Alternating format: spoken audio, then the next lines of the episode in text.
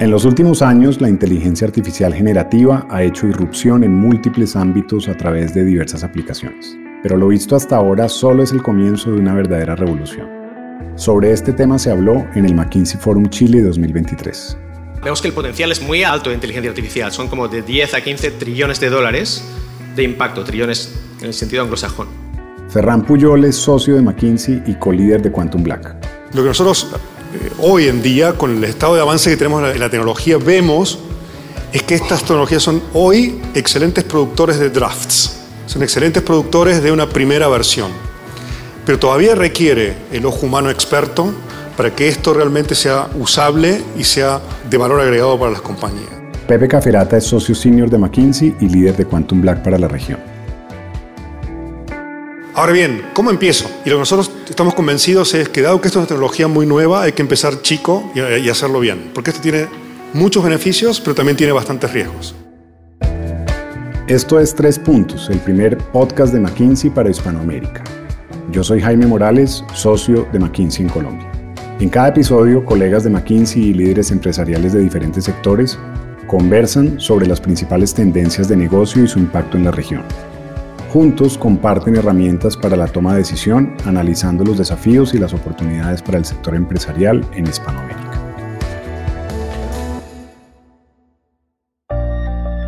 Hoy vamos a escuchar la charla Inteligencia Artificial Generativa, oportunidades de negocio y cómo dar el primer paso, que sucedió en el McKinsey Forum Chile. ¿Alguno de ustedes ha experimentado, nos imaginamos, con ChatGPT o con otras herramientas de Generative AI. ¿Quién ha experimentado un poco? Ah, casi tres cuartas partes de, la audiencia, entonces conocen un poco. Entonces solo para el cuarto de personas que no ha experimentado eh, con eso, el ejemplo de una herramienta es eh, DALI 2 de OpenAI, que con, lenguaje natural uno le puede pedir que, que cree imágenes de cero a partir de muchas imágenes que tiene de base de datos, pero son imágenes nuevas que no, han sido creadas, antes. Entonces, por ejemplo, uno le pide una imagen submarina de un cachorro con la imagen de la izquierda, o uno pide más detalle y pide una imagen submarina de un cachorro comiendo papel de alta resolución 4K, con burbujas de agua, exceso de detalle, o sea, el contexto que uno le dé o le puede pedir que adopte una personalidad, cómo haría este pintor, cómo, tomaría este fotógrafo una fotografía, etcétera. Entonces, nosotros em, hablamos con una serie de, socios, de, empresas, para ver cuáles son sus prioridades a niveles macro de la industria y cómo se relacionan un poco con, con Generative AI. Entonces, las prioridades son las que ven ahí, tecnología, sostenibilidad, crecimiento, transformación 2.0, construcción de capacidades y resiliencia. Y vemos algunos ejemplos cómo ChatGPT los puede o puede abordar estas prioridades. ¿no? Entonces, vemos algunos ejemplos de, cosas que, que, la gente pregunta a, ChatGPT, eh, por ejemplo, que le describa qué es quantum computing o que le dé sugerencias para una celebración eh, que tienen o también que le ayude a, programar, por ejemplo. ¿no? Entonces, a nivel de capacidades que tiene ChatGPT, por ejemplo, es que recuerda la conversación, eh, también, bueno, eh, algunas de las limitaciones que tiene importantes son que no tiene datos de, 2022, por ejemplo. ¿no? Se requieren em, sets de datos muy importantes eh, y mucha computación para entrenar estos modelos. Entonces, los modelos no se entrenan cada día ni cada mes, sino cada X meses. Eh, tiene limitaciones que veremos más adelante también de imprecisiones. O sea, las imágenes van a ver que si uno pide imagen de una persona, pues hay alguien con tres brazos. O sea, salen cosas extrañas también. ¿no? Y hay un tema y algunas limitaciones legales también. Em, entonces, lo que vamos a ver eh, hoy es primero una introducción de qué es la inteligencia artificial generativa. El segundo es cómo está cambiando y cómo cambiará los negocios. Y el tercero es cómo empiezo con Generative AI en mi empresa. Entonces, ¿qué es? Como les decía, es, em, son modelos de, inteligencia artificial muy complejos. Tienen cientos de millones de, parámetros o cientos de billones. Eh, utilizan sets de datos masivos en Internet y a través del lenguaje natural son capaces de producir contenido multimedia, o sea, puede ser vídeo, puede ser imágenes, puede ser texto. Entonces, nosotros vemos que la inteligencia artificial tuvo una adopción muy, muy rápida en los años 2017, 18, con crecimientos de 2, 2,5 por, pero llegó a una cierta saturación. este gráfico lo que muestra es el porcentaje de empresas que como mínimo en uno de los negocios tienen inteligencia artificial. Entonces vemos que a partir de 2019 se saturó un poco, el crecimiento se frenó. Ahora, vemos que el potencial es muy alto, alto de inteligencia artificial. Son como de 10 a 15 trillones de dólares de impacto, trillones en el sentido anglosajón. Ahora, con Generative AI se ha acelerado esta adopción. O sea, vemos los tiempos de adopción para llegar a un millón de usuarios.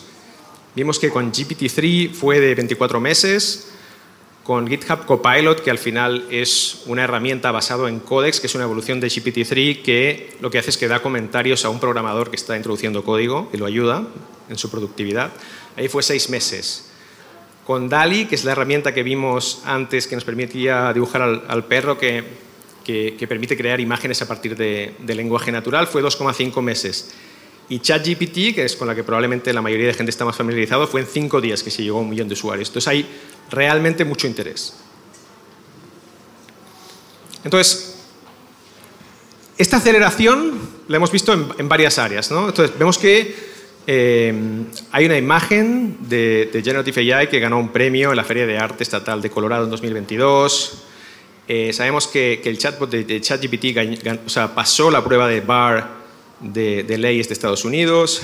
Y después que el asistente de código, el copilot que les hablaba antes, aumenta la productividad de, los programadores en un 55%.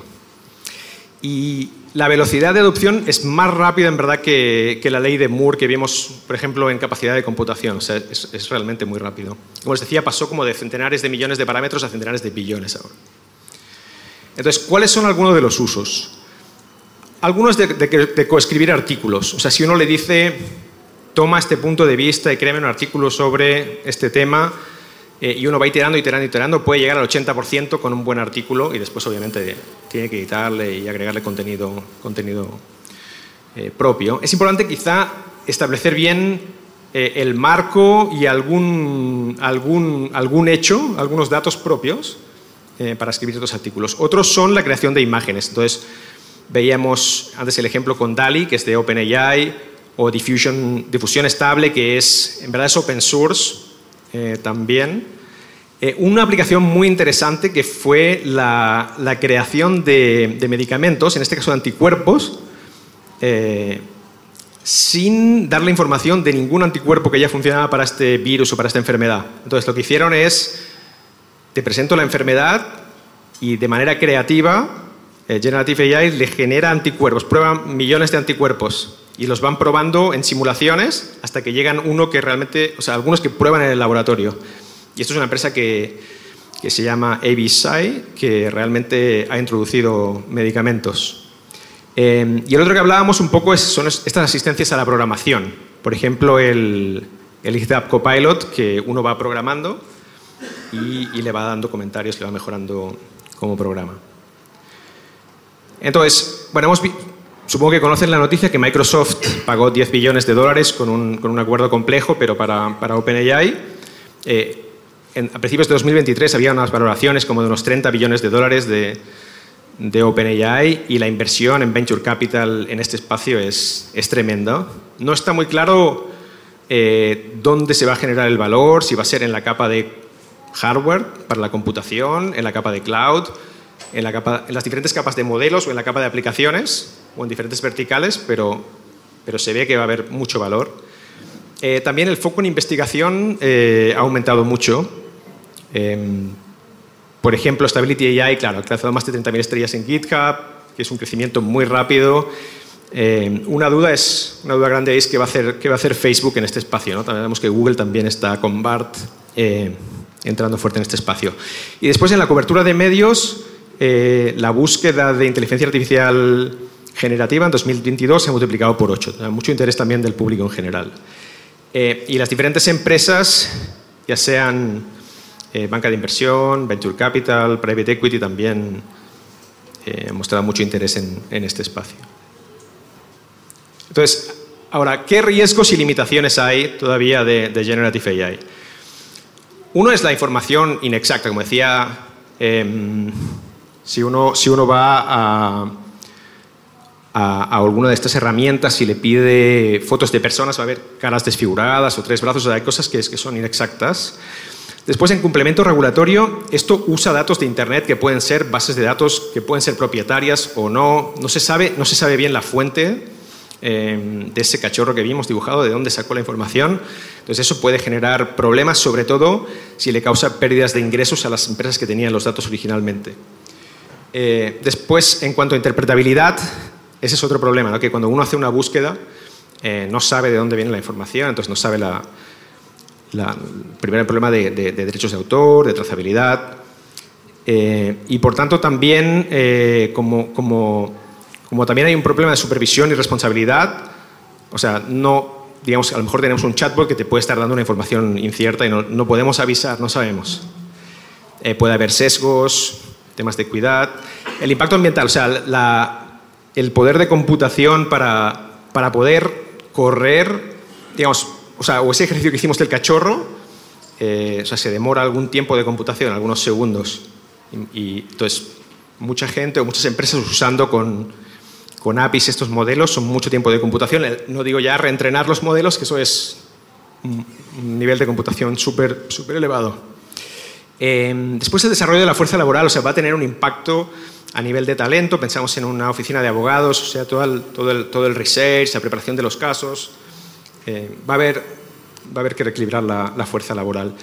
Y finalmente, eh, en el tema de las fuerzas de mercado, no sabemos si Microsoft, Google, Facebook lo van a disponibilizar pagando, gratis, si van a cobrar por el cloud. No sabemos cuál va a ser el, modelo de negocio y puede ser que haya que esto quede en manos de, grandes empresas.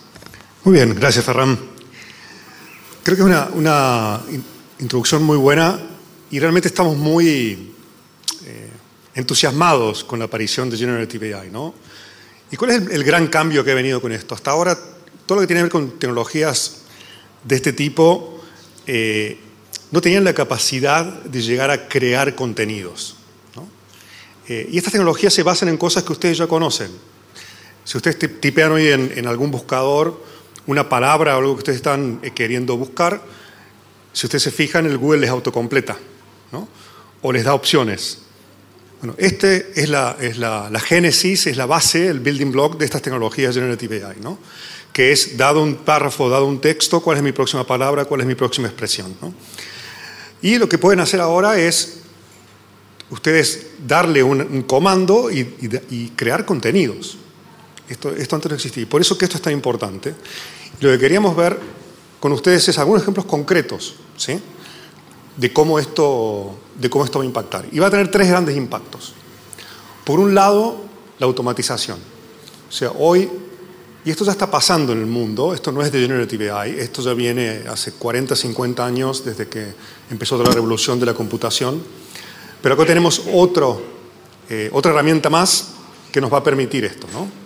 Entonces, eh, trabajos como puede ser lo que decía Ferran, ¿no? de eh, en estudios jurídicos, donde tenemos personas haciendo trabajos repetitivos, manuales de lectura de contratos, de chequeo de cosas, ¿no? O eh, personas haciendo trabajos repetitivos también en cuanto a creación de contenidos, estándares. hay un montón de cosas y vamos a ver algunos detalles que van a poder ser hoy automatizadas. Punto número uno. Punto número dos es el tema de aumentar la capacidad de las personas. Y esto es lo que a nosotros nos, realmente nos genera mucho entusiasmo, que es cómo hago para hombre y máquina hacer algo mucho mejor, mucho más rápido y mucho más efectivo. Y tercero, el tema de la aceleración. Hoy en día, para escribir un texto, escribir un párrafo, escribir un poema o hacer una imagen, me demoro muchísimo menos con este tipo de tecnologías de lo que me demoro haciéndolo a mano. Ahora bien, lo que nosotros eh, hoy en día, con el estado de avance que tenemos en la, tecnología, vemos es que estas tecnologías son hoy excelentes productores de drafts. Son excelentes productores de una primera versión. Pero todavía requiere el ojo humano experto para que esto realmente sea usable y sea eh, de valor agregado para las compañías. ¿Qué tipo de casos estamos viendo? Y ya estamos viendo casos concretos. ¿no? Estamos viendo casos en marketing y ventas. Voy a mostrar un ejemplo después, pero creación de contenidos personalizados. ChatGPT o estas tecnologías pueden ver cuál es el perfil del cliente, pueden armar personas de clientes y en función de la persona del cliente pueden hacer comunicaciones especializadas. Eh, todo el tema de ingeniería de producto, producción de prototipos, producción de nuevos productos, diseños nuevos. Eh, ChatGPT también lo puede hacer, por este tipo de tecnologías. En la cadena de suministro vamos a ver un ejemplo también. ¿no? En todo el tema de operaciones hay un montón de usos aquí. Uno de los usos que vamos a ver es un, operario preguntándole al Generative AI qué cosas puede hacer con analítica para mejorar la productividad de su planta. Y aquí hay un, enorme potencial en cuanto a mejorar la experiencia del operario, que el operario pueda preguntarle a este tipo de sistemas preguntas que no puede eh, recordar y es mucho más fácil hacerlas a, una computadora que ir a buscar en el manual, en la página 350, el manual de procedimientos. En TI, Fernández lo nombró. Uno le puede decir al ChatGPT, por favor, escribime un código que haga un cuadro en Python y el ChatGPT te da el código ya hecho y el cual obviamente hay que revisar. Lo mismo con chatbots, lo mismo con talento, eh, comunicaciones. Hay un montón de, aplicaciones concretas que realmente son eh, de altísimo valor para las empresas. Y después vamos a entrar a ver, bueno, pero ¿cómo lo hago esto? ¿no? Pero quería mostrarles esto un, ejemplo. ¿no? Tenemos un ejemplo acá de una automatización de una campaña de marketing hiperpersonalizada. ¿no? Entonces tenemos a Mauricio. Mauricio es una persona dentro de los segmentos formal, alegre, alentador, es alegre y ChatGPT le dio eh, algo dedicado a él.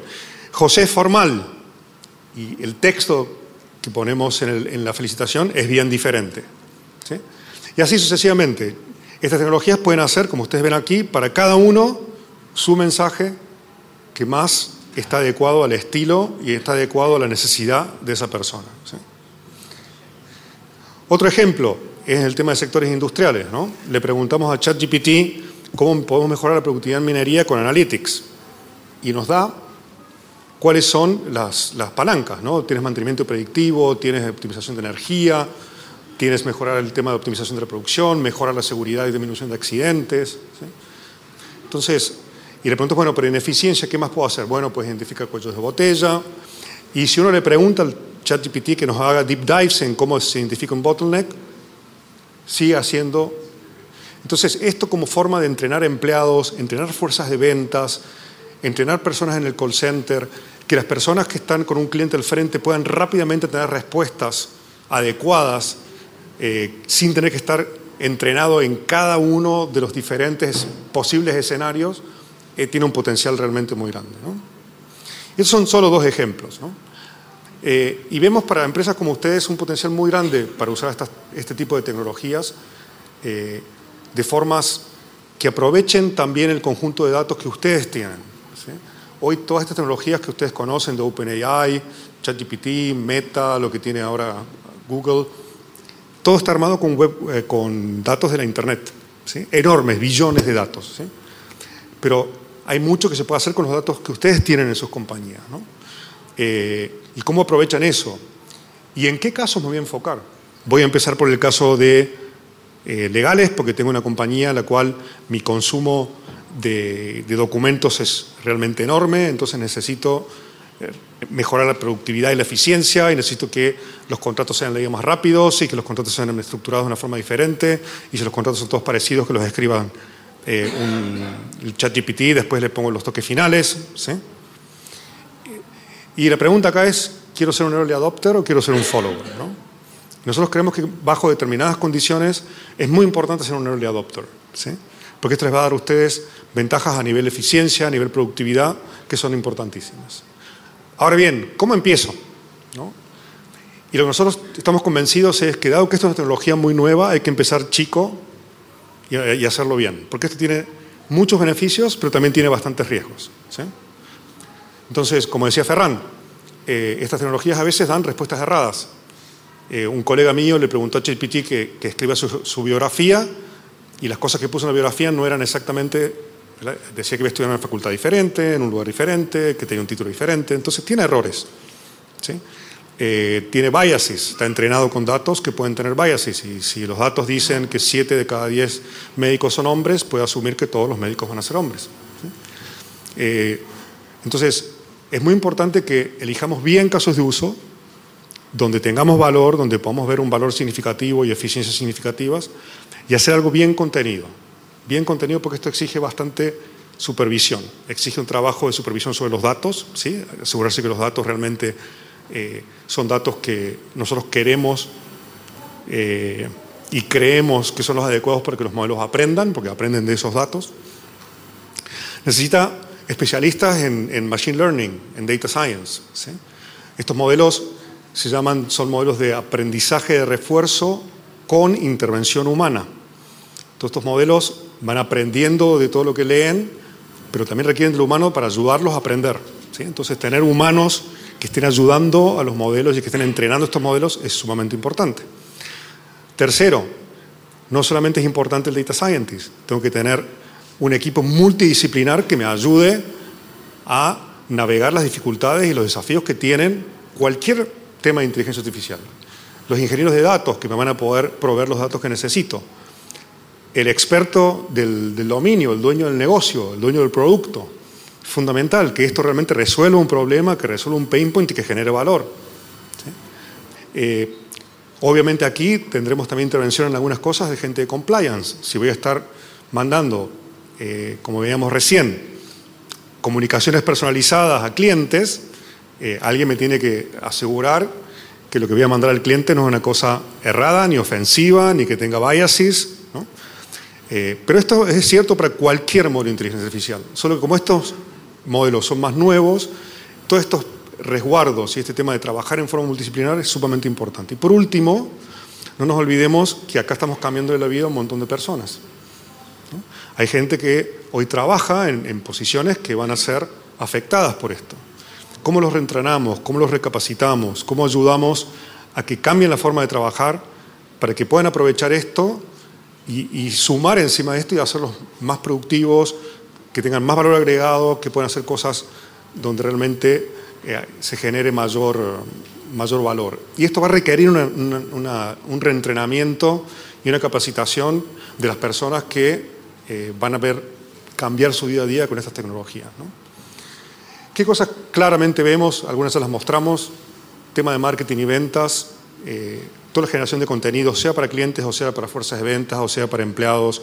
Todo el tema de chatbots de la próxima generación, que realmente sean mucho más amigables y que no sean eh, básicamente chatbots muy básicos que nos navegan por un árbol y si no estoy en el árbol me, me tira afuera todo el tema de, engineering, de, código, esto puede tener un impacto muy grande, como veíamos, puede reducir a la mitad la, cantidad de tiempo que me lleva a hacer un programa o que me lleva a hacer un código determinado.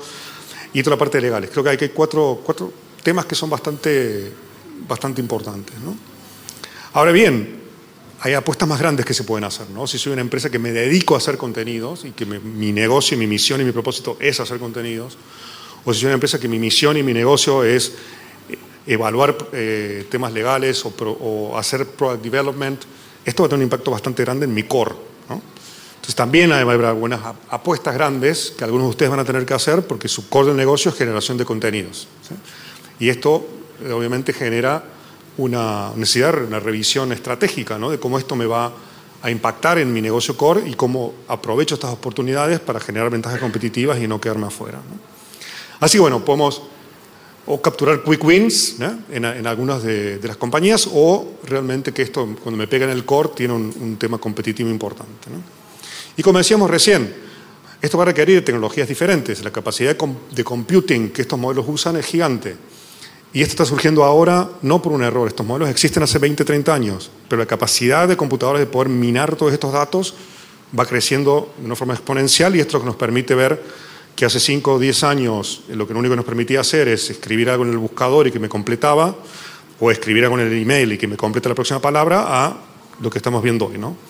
Temas de datos también, eh, eh, trillones de datos en el World Wide Web y hay trillones de datos dentro de las empresas también, que antes no los podíamos acceder. Y este tipo de tecnologías pueden trabajar muy bien con datos desestructurados, con lo cual No hace falta tener todo en databases, en data lakes y todas estas cosas. ¿no? Y como les decíamos, tener un talento multidisciplinar y gestión de riesgos. Que esto es aplicable a cualquier proyecto de inteligencia artificial, pero en particular a esto, dado que estamos con tecnologías nuevas. ¿no? Y hay algunas preguntas que les dejamos acá y, pasamos rápidamente preguntas. ¿no? Yo creo que lo más importante es preguntarnos dentro de mi negocio a dónde esto puede ser disruptivo. Sea por un tema de modelo de negocio, modelo de revenues, sea por un tema de eficiencia operacional. Eh, y dado eso, ¿dónde está el valor? ¿Y cómo me quiero parar aquí? ¿Quiero esperar a ver qué pasa, que venga con ya probado? ¿Quiero experimentar y estar en el forefront? ¿Mm? Quiero estar, bueno, vamos a ver, voy a esperar un poquito, pero tampoco quiero ser el último. ¿Con quién me voy a aliar para hacer estas cosas? Eh, acá el ecosistema de players que nos pueden ayudar a hacer esto es, es eh, importante y elegir los socios bien es algo definitivamente que puede ser que nos habilite el, éxito o que eh, nos haga la vida muy difícil. ¿no? tema muy importante, ¿qué datos tengo dentro de mi empresa que me pueden dar acceso a esto y una ventaja competitiva? Y esto es algo que hablamos mucho con nuestros clientes, hacer un caso de uso de sus empresas, con datos de sus empresas que ustedes ya saben y ya confían, eh, puede acelerar muchísimo la generación de impacto en esta tecnología. ¿no? Si ustedes tienen que usar eh, la Internet eh, y billones de datos en Internet para hacer este tipo de cosas, les garantizo que el Departamento de Compliance y de Legal les va a hacer muchas preguntas de que, cómo se asegura que estos datos están bien. ¿no? Entonces, este tema de hacer cosas bien escopadas, con datos, combinando datos externos con datos internos que ustedes conocen, es sumamente importante. Y, por último, ¿cómo empiezo? No? ¿Dónde hay un piloto obvio que puede tener un impacto fuerte, donde puedo mostrar el poder de, de este tipo de, tecnologías y entender cómo esto va a impactar en el día a día de mi empresa, en el día a día de mis procesos, en el día a día de mis clientes y particularmente en el día a día de mis empleados. Entonces, terminamos aquí esta, esta fase, agradecerles muchísimo y abrimos a preguntas. Yo, yo soy una usuaria muy recurrente del chat GPT, me, me he vuelto adicta, em, pero una pregunta y eso de ignorancia. ChatGPT aprende de mis respuestas, ¿cierto? O sea, de que lo que yo le respondo, mira, no, lo que acabas de decir es una estupidez o algo así. ¿E, ¿Él aprende de eso o no? Hoy en día... No. No. Y ChatGPT particularmente lo que hace es responder preguntas. Sí, sí. Lo que ChatGPT sí aprende es qué preguntas le van haciendo. Claro, exactamente. Pero entonces mi pregunta es, ¿qué tan hackeable es eso? ¿No? Porque en el fondo, si tú quisieras, y con mala intención, enseñarle algo e, raro al ChatGPT, podrías hacerle. Podrías hacerle preguntas que en el fondo lo, lo despistan. Y por lo tanto, como que yo, yo pienso en eso y pienso Qué peligro, ¿no? Eh, bueno, pasó. ¿Ya? Microsoft, cuando hace su alianza con OpenAI, eh, pone esto a disposición de un grupo de usuarios de beta. Y un grupo de usuarios que se contentó con ser un usuario de beta y usarlo para preguntas razonables, y hubo otro grupo de usuarios que dijo, no, yo voy a probar que esto no funciona. Y les hacían al, al, al chat GPT 20 preguntas, 30 preguntas. Y preguntas no con el espíritu de conocer de algo, sino con el espíritu de ver qué me contesta, a ver cómo, ¿no? Y algunas preguntas un poco agresivas. Y Microsoft, después de esto, y después que el ChatGPT dijera y respondiera cosas que no estaban del todo adecuadas a lo que uno esperaría, te limita la cantidad de preguntas que puedes hacer por hora. Y te limita la cantidad de preguntas que puedes hacer sobre un determinado tema. ¿Por qué? Porque no están todavía maduros estos modelos para ir de una pregunta, bueno, contame cuáles son las prioridades de uso de analítica en minería a contame cómo hago para hacer la recuperación del cobre en la mina tal, en la condición tal, con, tal proceso productivo. ¿no? Y, cuando empezamos a meter emociones, eh, también aprende de lo que está en la web, y en la web hay de todo. Entonces, por esto es muy importante, pues, si ustedes van a hacer algún use case, que puedan escopar muy bien qué quieren hacer, que esté bastante basado en fuentes de datos que ustedes conocen o que saben que son, que son apropiadas y que lo testen. Eh, y quienes pueden entrenar estos modelos son, son data scientists, digamos, son personas que, viven de esto y hacen esto. Eh, y por eso es tan importante que no estén trabajando solitos. Porque el data scientist está enseñando un modelo que aprenda algo, pero ese algo que está aprendiendo tiene que haber alguien que sepa de marketing o de producción o de, eh, del dominio que sea, que les diga que esto tiene sentido. ¿no? no sé si habrás experimentado con GPT-3, pero GPT-3 sí decía muchas barbaridades, con muchos sesgos, y ChatGPT mejoró bastante las reglas que le pusieron para evitar el red face, digamos. Ahora, eso fue mucho por fuera de los modelos, o sea, son reglas heurísticas que están hechas a posteriori de los modelos. Eh, en las versiones actuales, mucho de lo trabajo es, se están mejorando los modelos, pero ¿cómo, ¿cómo meten alguna de esas reglas dentro de los modelos para evitar esos, esas barbaridades? Tal como han comentado ustedes, eh, en fondo el lanzamiento de, de iniciativas como DALI, como ChatGPT, han cambiado la forma en la cual nosotros nos relacionamos con estos algoritmos también dentro de nuestros propios negocios. Ahora, en el entendido que estos han sido entregables, se podría hacer como proyectos muy relevantes en este último tiempo y en la velocidad bajo los cuales hoy en día se están desarrollando estos modelos, ¿cómo ven ustedes las próximas iniciativas dentro, por ejemplo, este año? ¿Qué, qué nuevo, qué nuevo tipo de proyectos creen ustedes que podrían lanzarse próximamente?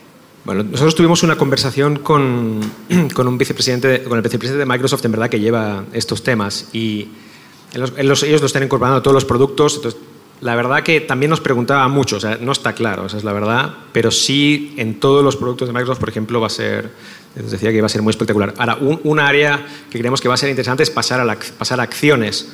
O sea, de momento, ChatGPT escribe un texto, puedes ver imágenes, pero cómo de esas imágenes yo construyo APIs o de alguna manera lo conecto en acciones, o sea, las cosas que les pregunto son acciones en el mundo físico, esa sería un, un desarrollo en futuro. Eh, después el desarrollo de los modelos de negocio, ahí podríamos hablar mucho rato, pero es algo que tenemos que ir, ir viendo cómo, cómo se desarrolla.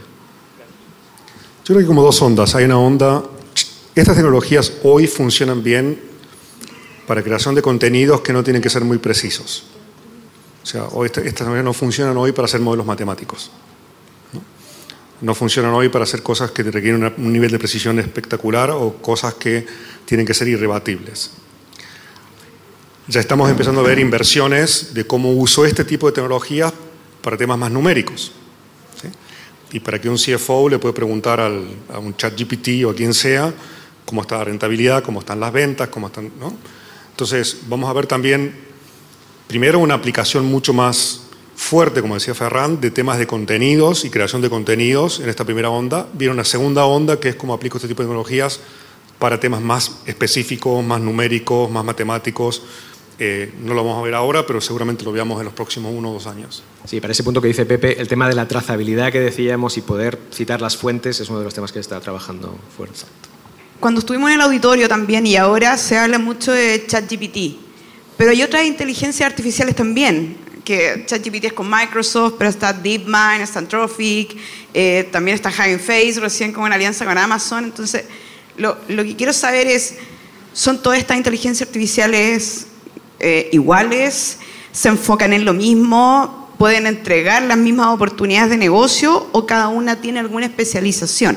Yo sé que con la que he podido interactuar es con ChatGPT, pero Hugging Face se ve súper atractivo, no sé si Anthropic, los modelos matemáticos y de inteligencia artificial atrás de todas las soluciones que nombraste son parecidos, pero tienen algunas diferencias. Pero a nivel práctico hay como dos grandes líneas. ¿no? Hay una línea que es más la que ustedes ven con Microsoft, con OpenAI, eh, con lo que está haciendo Meta o Google ahora con sus... que son temas más generales, más del público en general. Ahora bien, cuando les mostramos el cuadro de las aplicaciones específicas, ya hay empresas que están empezando a usar este tipo de tecnologías para usos específicos. Entonces hay empresas que lo único que hacen es usar ChatGPT para producir contenidos de marketing. Hay empresas que usan este tipo de tecnologías para investigar nuevos compuestos químicos. Y en esa especialización eh, es donde vemos que viene una segunda onda que va a ser más de nicho, pero en las empresas de cada sector estas cosas van a ser muy importantes también. Porque te generan una especialización y un conocimiento de contenido y una curación, no sé cómo de, de, curation, ¿no? pero una garantía de que va a resolver el problema que estás queriendo resolver y de que los riesgos que están que están tan evidentes en esto empiezan a ser mitigados, y a medida que uno más se especializa, más eso lo puede manejar. Entonces, vas a, seguir viendo tecnologías que van evolucionando, más generales, más de contesto cualquier cosa, respondo cualquier cosa, y vamos a empezar a ver ya los verticales con tecnologías dedicadas a problemas específicos con mucho más especialización.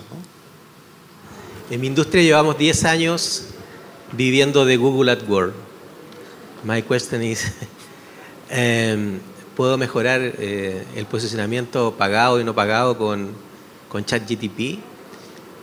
¿Y qué tanta preponderancia va a tener Google AdWords en el futuro? Es una excelente pregunta y pregunta de mucho debate. Mi opinión personal, ¿no? y esto está todavía...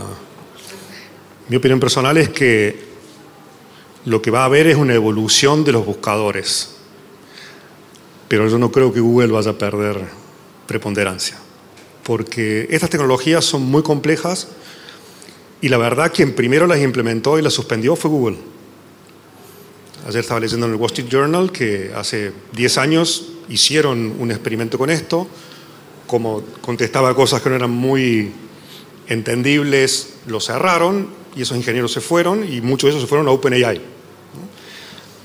Eh, la capacidad que tienen los Googles, los Microsofts, los Amazons de la vida de innovar y de contratar este tipo de talentos es impresionante. Y la escala que tienen para hacerlo, yo trabajo mucho con ellos por todo el tema de inteligencia artificial, tienen soluciones espectaculares y yo no creo que Google vaya a perder. Eh, lo que sí creo que va a cambiar es esa ventaja que Google tenía, que tenía algoritmos propietarios que solamente ellos tenían, con, este tipo de tecnologías va a ser un poco más widespread. Este podcast se llama Tres Puntos. En cada episodio al final elegimos aquellos tres puntos que nos llamaron la atención y que destacamos de la charla. En el episodio de hoy escogería los siguientes tres puntos. Uno primero es lo que tiene que ver con las limitaciones de la inteligencia artificial generativa, que podríamos decir que hoy entrega resultados que sirven más como borrador que como trabajo terminado. Sin embargo, las ventajas que ofrece, incluso actualmente, ya son significativas. Temas como la automatización de tareas, aumentar la capacidad de las personas, acelerar los procesos. El segundo punto tiene que ver con los retos y los requerimientos en el mundo laboral particularmente el reentrenamiento que será necesario en un futuro muy próximo, cuando el trabajo de los humanos con la inteligencia artificial generativa genere un cambio importante en las condiciones laborales. El tercer punto tiene que ver con qué deberían hacer las empresas y en concreto si deberían salir corriendo a encontrarle un uso a la inteligencia artificial generativa en sus modelos de negocio en la actualidad. Lo que escuchamos es que lo aconsejable es analizar primero en qué aspectos de cada empresa esta herramienta puede ser disruptiva y podría brindar verdaderas ventajas competitivas que sean considerables. Gracias por acompañarnos en esta edición de Tres Puntos, el podcast de McKinsey Company en Hispanoamérica. Esperamos sus comentarios sobre los temas de esta charla. Los invitamos a escuchar nuestros próximos episodios por esta misma plataforma. Yo me despido, soy Jaime Morales, socio de McKinsey en Hispanoamérica. Hasta la próxima.